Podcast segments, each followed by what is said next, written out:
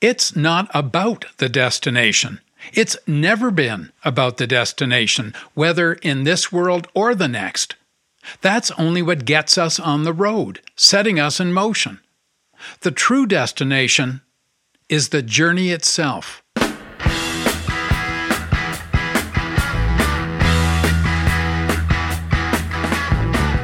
Hi, I'm Brian Pearson, and you are in the cave. Get your motor running. Head out on the highway. Looking for adventure. And whatever comes our way. Yeah, darling, go make it happen. Take the world in a loving embrace. Fire all of your guns at once and explode into space. I like smoking lightning. Welcome to the Mystic Cave, the summer edition. I'm reading from my novel Passiontide, published by Path Books in 2002. Father David is now a refugee of all that he fears. His reliance upon strangers has not bolstered his faith in people, one taking advantage of him, others refusing to recognize his humanity, like the experience of refugees everywhere. This is Chapter 2, Part 3.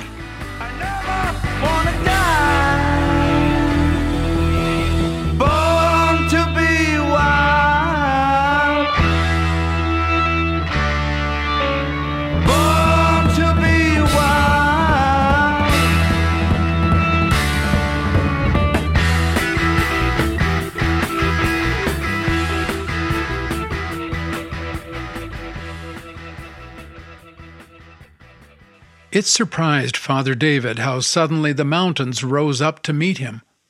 As he left Calgary, it still felt as if he were driving toward a painted backdrop.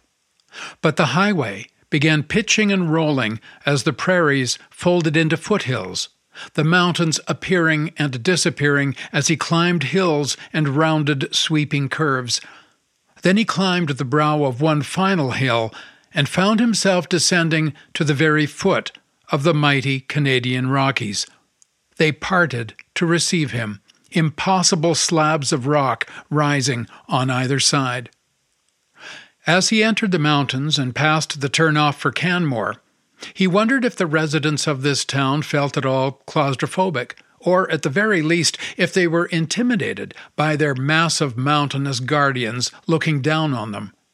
Would it not feel like having a team of sumo wrestlers to watch over your children as they sleep, but then having to endure them hanging about all day, silent and sullen, menacing in their pure bulk? They're just too big to have in the house. The toll booths at the entrance to Banff National Park presented him with a decision. Was he going to stop in Banff, for which he needed a permit, or was he driving through? It was still early afternoon. His destination was Kamloops, a mere four or five hours away, and he didn't see himself pressing on to Vancouver from there, even if he arrived by supper time. So why not put in a little time in this picturesque, world famous mountain town? He could arrive in Kamloops after dark, still get a good night's sleep, and then complete the final leg of his journey all the way to the coast the next day. He purchased a day pass and turned off the highway for the town center. The place was teeming with tourists. Oversized buses were pulled up in front of the lodges and motels that lined the main street leading into the heart of town. The sidewalks were crowded with clumps of walkers, apparently intoxicated by the bracing mountain air, pouring off the edges of the sidewalk and into the path of the slow moving traffic. Vehicles neither honked nor swerved, but floated dreamily along under the same euphoric spell as the pedestrians. The town's visitors fell easily into two groups.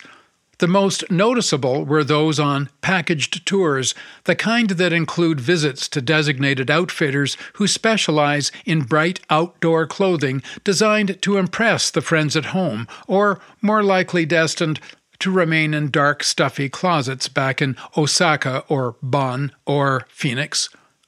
This group was just too giddy to be self conscious in its odd combinations of light summer slacks, street shoes, and colorful down filled ski jackets puffing out at the torso and sleeves like the Michelin man.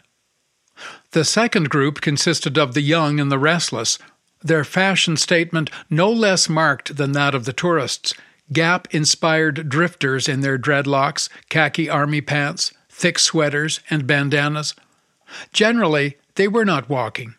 They were loitering in small clutches, gazing out onto the passing world through hooded eyes, holes at the fingers of their wool gloves, dreaming perhaps of the beaches in Morocco or the dope in Amsterdam. The locals were harder to spot at first, mainly because they looked so, well, normal. In shirt sleeves or sweaters, in sneakers or hiking boots, they strode along with purpose, as people do who are going about their daily business. With practiced ease, they sidestepped the slow motion clumps of fashionable color and the lingering clots of khaki without losing speed, just as one learns to do in the city. They themselves were transplants, of course, opportunists scaling the high, slippery slopes of the yen and the mark and the almighty American dollar, but clearly they were prevailing. Father David drove slowly with the stop and go flow of traffic, crossing the broad stone bridge at the head of the main street, up the winding road that led to the town's most enduring symbol, the tall, turreted Banff Springs Hotel. It was like a movie set. People in toques crossed the road in front of him, skis slung over their shoulders, even though snow was visible at only the highest altitudes of the surrounding mountains. Was this yet another fashion statement? Or was it the result of a cruel trick played by Canadians on unsuspecting American visitors who had been told they had better take along a French English dictionary as well? Father David was not sure how best to enjoy his few hours in this alpine showpiece. Having parked his car along a side street back in town, he joined the moving throng along the main street, feeling vaguely disappointed. He was in the mountains, to be sure, and the clear, cold air was rejuvenating, but somehow walking the pavement in the crush of a slow moving crowd had not been one of his fantasies of the Rockies. He turned into a restaurant that featured bison burgers on a hand-written Bristol board sign in the window and ordered up the platter, which included a hefty helping of buffalo chips. It arrived with a limp lettuce side salad, thick cut French fries being apparently the buffalo chips, and an ordinary looking burger slopped with a ketchup mayonnaise sauce so thick that any distinctive flavor in the meat was all but smothered it could have been a horse burger, as far as Father David could tell. As he left the restaurant, Father David stopped to gaze up at the massive, wind-swept peak of Mount Rundle, a deceptively smooth face rising gently to a sudden drop off, just the sort of jagged, precipitous edge that would instill the fear of heights into an otherwise stable person. You could walk right up to that edge, he thought, and his eye followed a possible line of ascent. He fell into a reverie, allowing himself to imagine the details of a strange scene. A family huddles together at the windswept summit for a group shot, the father, triumphant, setting up his camera on a tripod. Just a little farther back, he directs them. Nervously glancing behind them, the mother holding her children tightly now, they inch backward. With the timing device on the camera now ticking, Dad scrambles to rejoin them, slipping in behind. But just as the shutter clicks, he leans back, too close to the edge, and loses his balance. He falls backward into the void, his last sight being the horrified faces of his wife and children as he plummets down, away from them. Father David shivered. His heart was pounding. He took a deep breath. It was only a daydream, he told himself, only a daydream. But this was the problem with nature, he thought, as his breathing calmed. To really experience it, you have to put yourself almost in harm's way, climb the mountain, shoot the rapids, blaze the forest trail. Otherwise, you might just as well look at a postcard or do what he was doing stand on a crowded sidewalk outside a greasy spoon, safe in the puffy folds of red and orange Michelin people. Before he left town, he pulled into a gas station. A young man, direct from a sales course perhaps, greeted him with more enthusiasm than a tank of gas really warranted. While the tank was filling, the young man initiated a conversation. So, how do you like the sprint? he asked. Father David was a bit surprised by the question. It's, uh, fine, I guess. Does it have enough oomph for the mountains? the young man asked. Oomph? I don't know yet, Father David said but I guess I'll be finding out. Yeah, my mom used to have this car, the kid said. It was great for running around town, but boy, was it ever slow when she drove through the mountains. It just didn't have enough oomph, you know. But what can you expect from three cylinders? Father David took a moment to process this new information. This car has only three cylinders? Yeah, didn't you know that?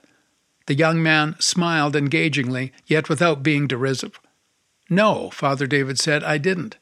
Yeah, well, anyway, it's good on gas, the young man said, winding up. That'll be $15, sir. Three cylinders, Father David thought. Three cylinders. He had traded in a car that good old Al had said he himself wouldn't drive through the mountains because it was running on only three cylinders. And then Al gave him a car that has only three cylinders. He shook his head. Unbelievable. The sun was sinking low behind the mountains as Father David pulled back onto the highway. It was growing dark, even though it was still late afternoon. Of course, Father David reasoned, when you're surrounded by such awesome height, you'd likely get only about four or five hours of direct sunlight, even on a good day. You would be living in the twilight of perpetual shadow, not a pleasant prospect. Clouds were spreading across what open sky could still be seen, too high to be threatening, but low enough to make the claustrophobic illusion complete. Father David was starting to feel boxed in. The highway wound alongside the Bow River, the mountains receding for a while to create a broad river valley. But past the exit for Lake Louise, a prospect that didn't tempt Father David, who did not wish to repeat his Banff disappointment, the mountains began closing in again. It had become dark enough that he saw them now as silent, shadowed sentinels, their craggy features only faintly visible in the failing light. How indifferent the mountains were to his passing, he thought, these great hooded gargantuas, neither blocking his way nor granting his passage as the thin line of headlights now threaded its way through their lower reaches, like silent and distant gods, Father David thought. Like a silent and distant God, he thought. Like God. His mind fell silent at this revelation. Like God.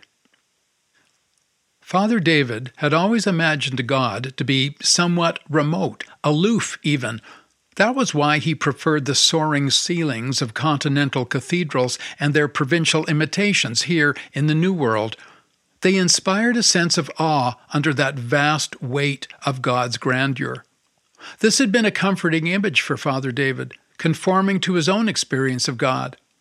He had not shared in the folksy familiarity with which God was approached by the 60s generation, nor could he claim the personal relationship with Jesus touted by the evangelicals, nor the ecstatic spiritual highs of the charismatics. God, in his experience, was not unlike his own Father austere, formal, loving, of course, but with high expectations. But all that was before he had endured the faceless gaze of these unyielding mountains. This new austerity, the austerity of the shadowy rock formations rising up around him on every side. This was beyond love, wholly indifferent to suffering, to ecstasy, or to anything as minuscule and insignificant as human thought or feeling. This rugged divinity looked down upon the trees and river valleys from remote heights, impassively, neither judging nor condoning, but watching nonetheless ever watching.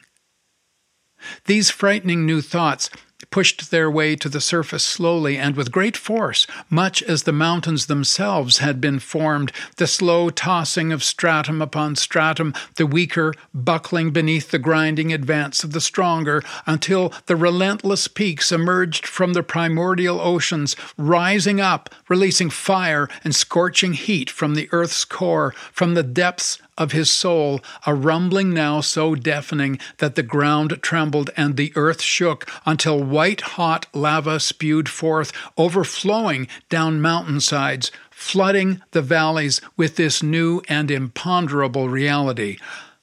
God did not care. Blood rushed to Father David's cheeks and pounded at his temples as he allowed himself to feel the full impact of this thought. God his God did not care.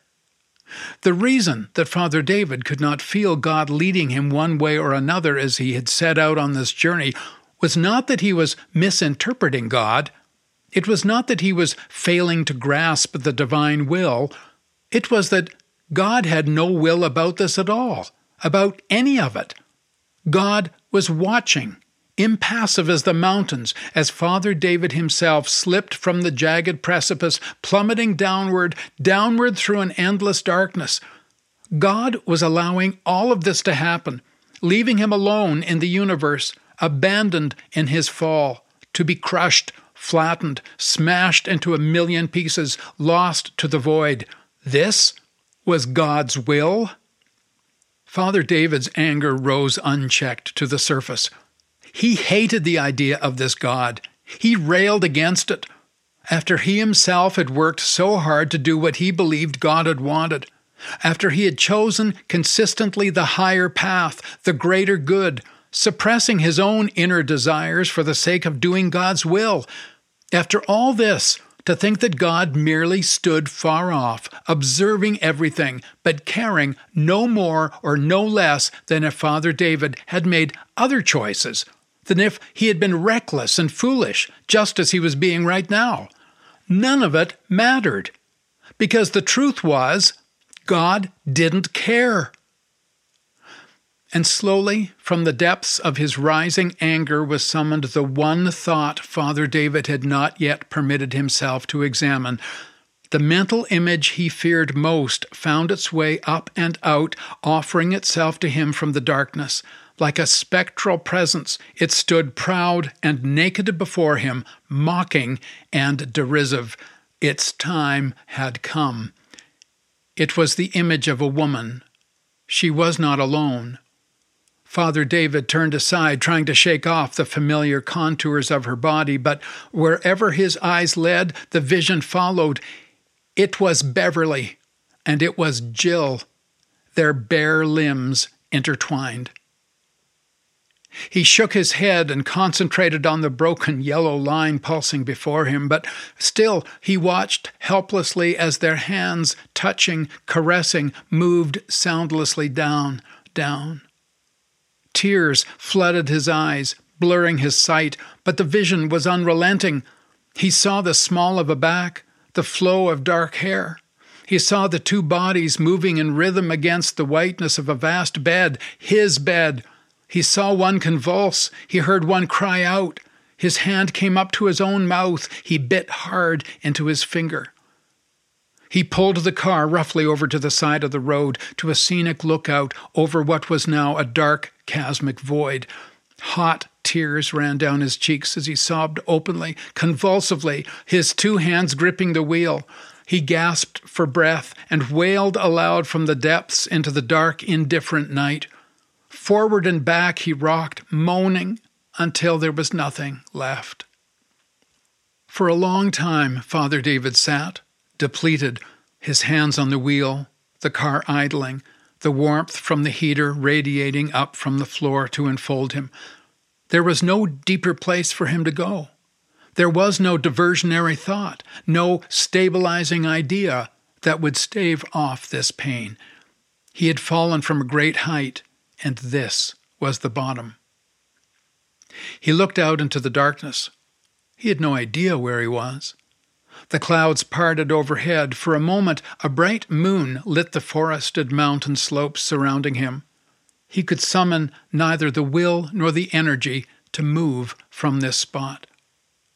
The futility of this journey was clear to him now. Nothing on Vancouver Island was going to change anything, but he had come too far to turn back. Maybe he should just press on. What did it matter? He had already destroyed whatever fragments of his life remained behind. They had been shattered like so much gravel beneath his spinning tires, so foolishly desperate he was to leave. His marriage was probably over. He had abandoned his children. His career was in tatters. Why not just venture forth into this dark night? His life was already ruined. He put the car into gear and pulled back onto the highway. He was numb to the hours and to the distance that still separated him from sleep as he wound down out of the mountains in an almost hypnotic state. Part of him was saying, What the hell? Just let the car go. Just let it sail right off the highway into the void. But he heard another voice, that of his mother, soft but strong. You can salvage this, David, she was saying. You are not lost. You are being found. He could not comprehend what she might mean by these words, but the mere sound of her voice reassured him. He pressed on into the night through deep cut valleys, alongside moonlit rivers and lakes, following the winding highway until the bright lights of Kamloops guided him safely to a hotel. He took the key, found the room, and fell into bed fully clothed. He pulled the covers up tight around him and slipped into a deep and dreamless sleep.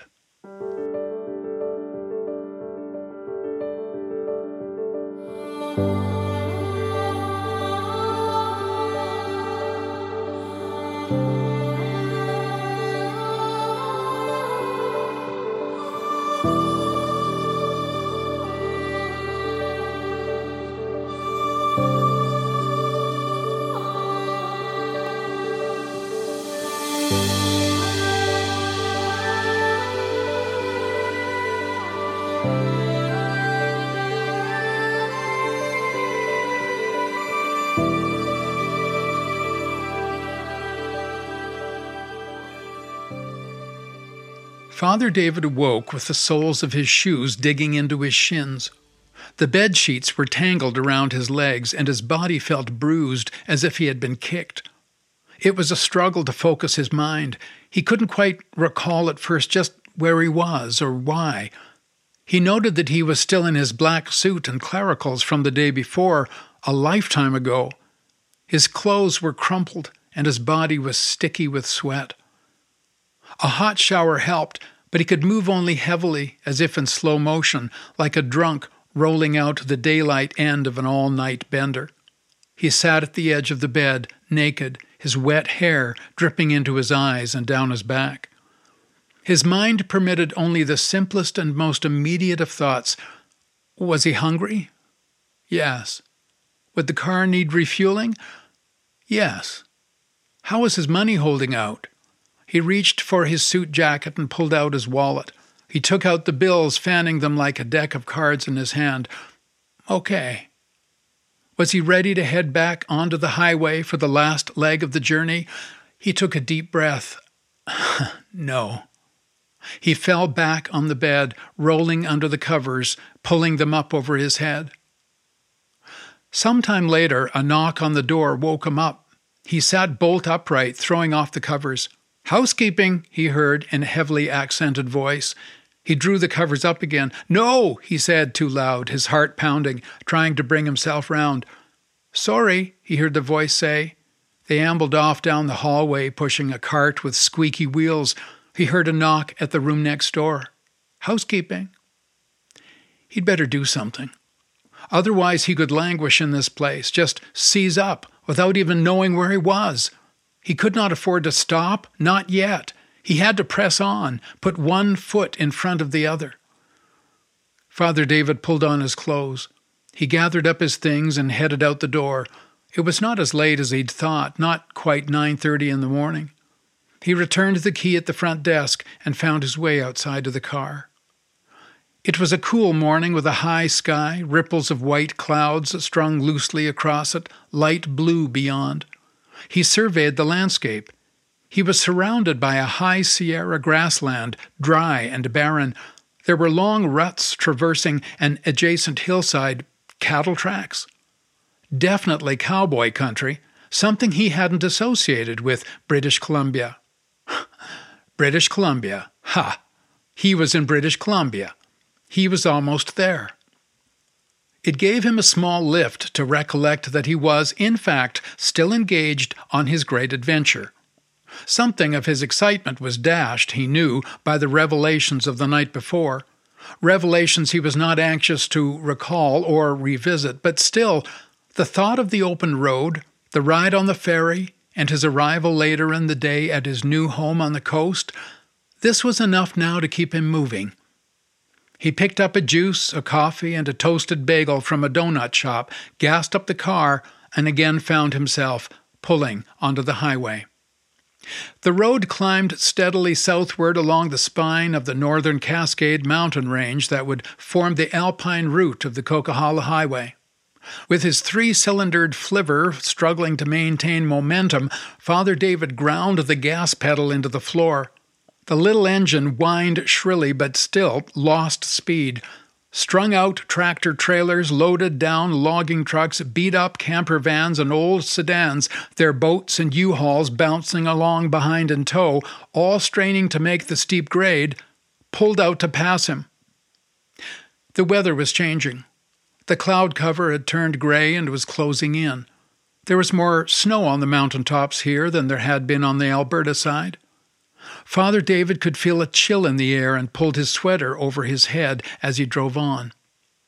He passed a sign warning of sudden changes in the weather. Then he glanced ahead to see that, indeed, snow flurries were sweeping the air in front of him. The road was turning slushy, forcing the traffic into a single lane. His light little car fishtailed as he tried to change lanes to pass a road crew parked on the shoulder he returned to the slow lane, having lost precious momentum. Better just to stay put. And it wasn't even October. Then, just as suddenly, the cloud lifted, the snow vanished, and Father David found himself gazing out over the verdant Nicola Valley, cloud shadows chasing one another across the broad valley floor. The highway dropped down one side of the valley and climbed up out of the other, and then, once again, beneath low, threatening clouds, Father David found himself back in an avalanche zone. Cannon mounts fixed strategically at the sides of the road to blast some distant snowy peak and control the release of its ice pack. He turned on the headlights as he coasted through tunnels designed to protect his tin can car should half the mountain decide to give way. There was no question he and all the others, the transport trailers, the camper vans, the sedans, they were all driving at the mercy of earthly forces far too great and too fickle to be harnessed or controlled. He gripped the wheel with both hands. He would be relieved to drive out of the mountains for the coast. Finally, as the highway wound down into the Fraser River Valley, Father David could see that the mountains were pulling back, rounding off, becoming less severe, losing their edge. They were giving way now to something gentler. The clouds had descended with him, forming a low ceiling that rested atop the few peaks that could still be seen surrounding him. The others were lost in the cloud cover itself, out of sight. As the coastal range parted, Father David was delivered at last out onto the broad Fraser River Delta, where it started to rain. The windshield wiper slapped back and forth in the slower of the two speeds that the Frog Prince made available to him. Father David was disappointed with his approach to Vancouver. It was such a romantic city in his mind, yet it yielded little more than wet fields on either side, a gray overhung sky, and a common tree lined highway racing now toward the city. It was a new landscape for him. A few low mountains still visible to the north, but the billboards, the increasing pace of the traffic, the dull grayness, this all felt sadly familiar to him, like a mild Toronto day in the middle of February. He stayed on the highway following the signs for Horseshoe Bay, where he would catch the ferry to Vancouver Island. This led him across bridges, past high density suburban developments and industrial malls, through the east end of the city. As he approached the second Narrows Bridge, a trio of soft coastal mountains rose to define the city's natural northern boundary. The sprawling suburban houses, chiseled into solid rock or sunk in lush vegetation, grew more lavish, more grandiose as he continued west along the north shore. The city revealed itself to him in a few stolen glances to the south, across Burrard Inlet, as the highway swept him along. He recognized the Lions Gate Bridge from the pictures he'd seen, and the mound of green representing Stanley Park. A dense cluster of high rise office towers and condominiums indicated the city's downtown core, and beyond them, Father David caught his first glimpse of the dark waters of the Georgian Strait, cold and forbidding under low hanging cloud. It was not until he arrived at Horseshoe Bay that the swirling coastal mists began working their magic on him. Having just missed a sailing, he parked the Frog Prince near the head of the lineup for the next ferry two hours hence. He stepped stiffly out of the car and walked toward the main street of town to find a place to eat. There was something invigorating, almost intoxicating about this seaside air. It almost stung his nostrils as he sucked it in. The ocean was pungent at low tide, dead matter rotting in small clumps upon the rocks and sand of the narrow beach, the dark forests that rose sharply along the shore were wet and fungal, a thin fog lifting finger like through the trees. He could feel the dampness penetrating his clothes, his skin, even through his sweater and coat. His cheeks were coloring as if pinched to life by the salt spray and the cedar mist. He had anticipated spectacular scenery. This is what the West Coast is known for. He'd seen the calendars. But with the low cloud cover precluding any panoramic views, he now felt himself being moved by subtler forces. While the rock slab mountains of the interior had been intimidating, with their swirling weather and their distant inscrutability, these softer seaside forces were seeping into his senses unbidden, like a seduction. He could feel himself yielding, letting go, as if to forbidden fruit in the context of this new day, with all that had gone before, it was not a bad feeling. The ferry itself did not permit much of a view as it chugged beneath the muffling cloud, around the coastal inlets and islands, and out into the open waters of the strait. Standing outside on the deck, leaning over the cold metal rail, Father David was fascinated by the flotsam swept outward by the wake of the ferry's broad beam whole logs stripped clean of bark, streams of seaweed, kelp, and wood chips held loosely together in a greasy slick at the juncture of countervailing currents, bright painted buoys bobbing jauntily, guiding the boat's passage. Even as he shivered in the damp chill, he could not bring himself to leave the deck and retreat indoors. The dark, frigid waters were mesmerizing, a strange new world with its own laws, its own hidden truths. Whatever his source of confidence back east, the realization was growing within Father David that he was arriving at the very edge of his known world. Disembarking in Nanaimo, with the landscape obscured through a light fog, Father David sought landmarks that would help orient him to his new terrain. But following the road signs, he was swept along on a highway that looked not so different from parts of southwestern Ontario green farmland and rolling hillsides, gravel side roads and fence lines, grazing cows and horses.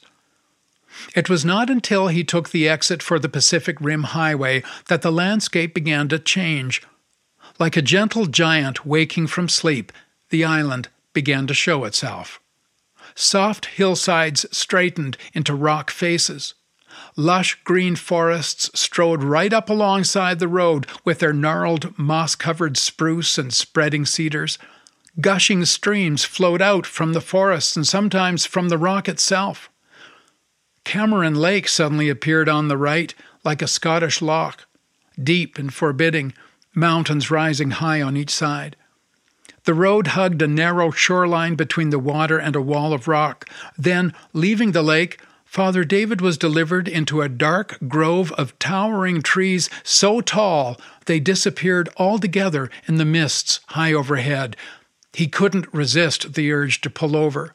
This was the renowned Cathedral Grove.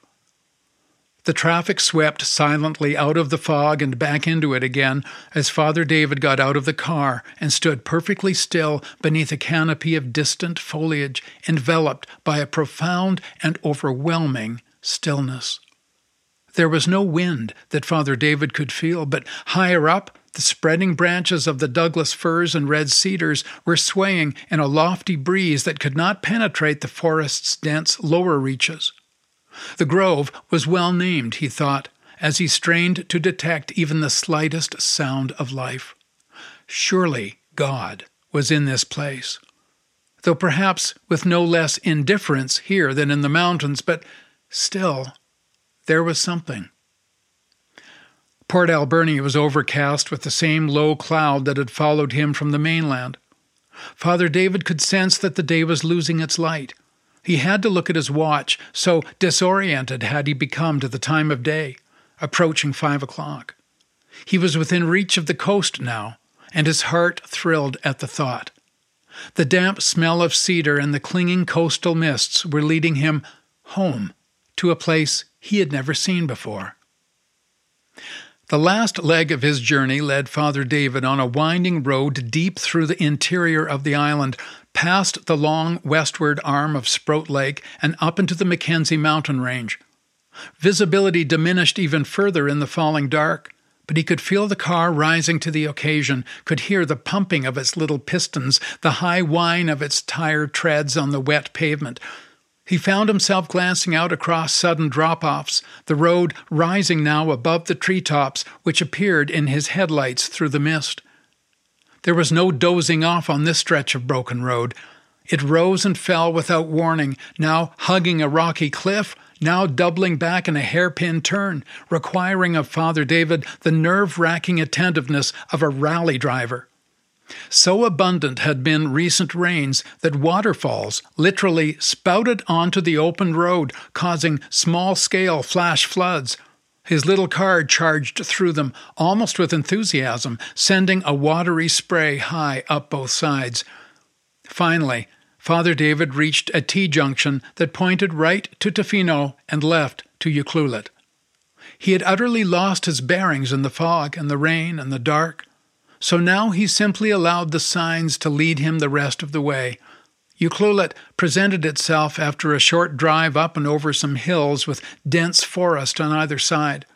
The sudden lights of a gas station cast an eerie glow in the night, indicating he was entering town, which seemed to be sleeping, spread on a ribbon of road, lit houses and locked up businesses appearing and disappearing through the fog in circles of amber light like passing beacons of welcome.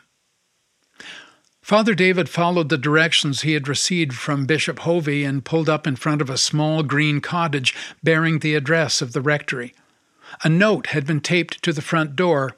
Keys in kitchen, it said. How was he to get in then, he wondered. But he tried the door, it opened, and he stepped into his new home.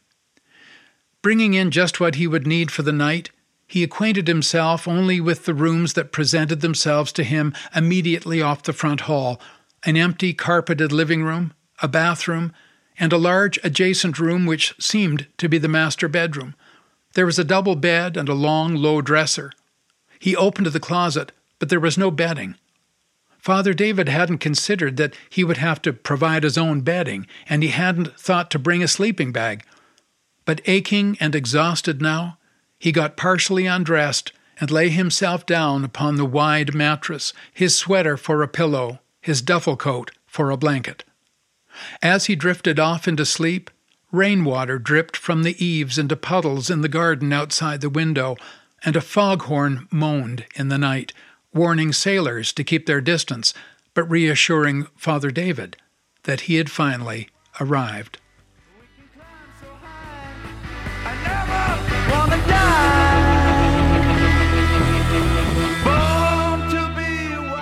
I've been reading from my novel Passiontide. In the next episode, Father David awakens in a land so unfamiliar, amidst a people so strange, there can be no doubt that he's a long way from home. But in its place, at least for now, there's something else wonder. I'm Brian Pearson. This has been The Mystic Cave.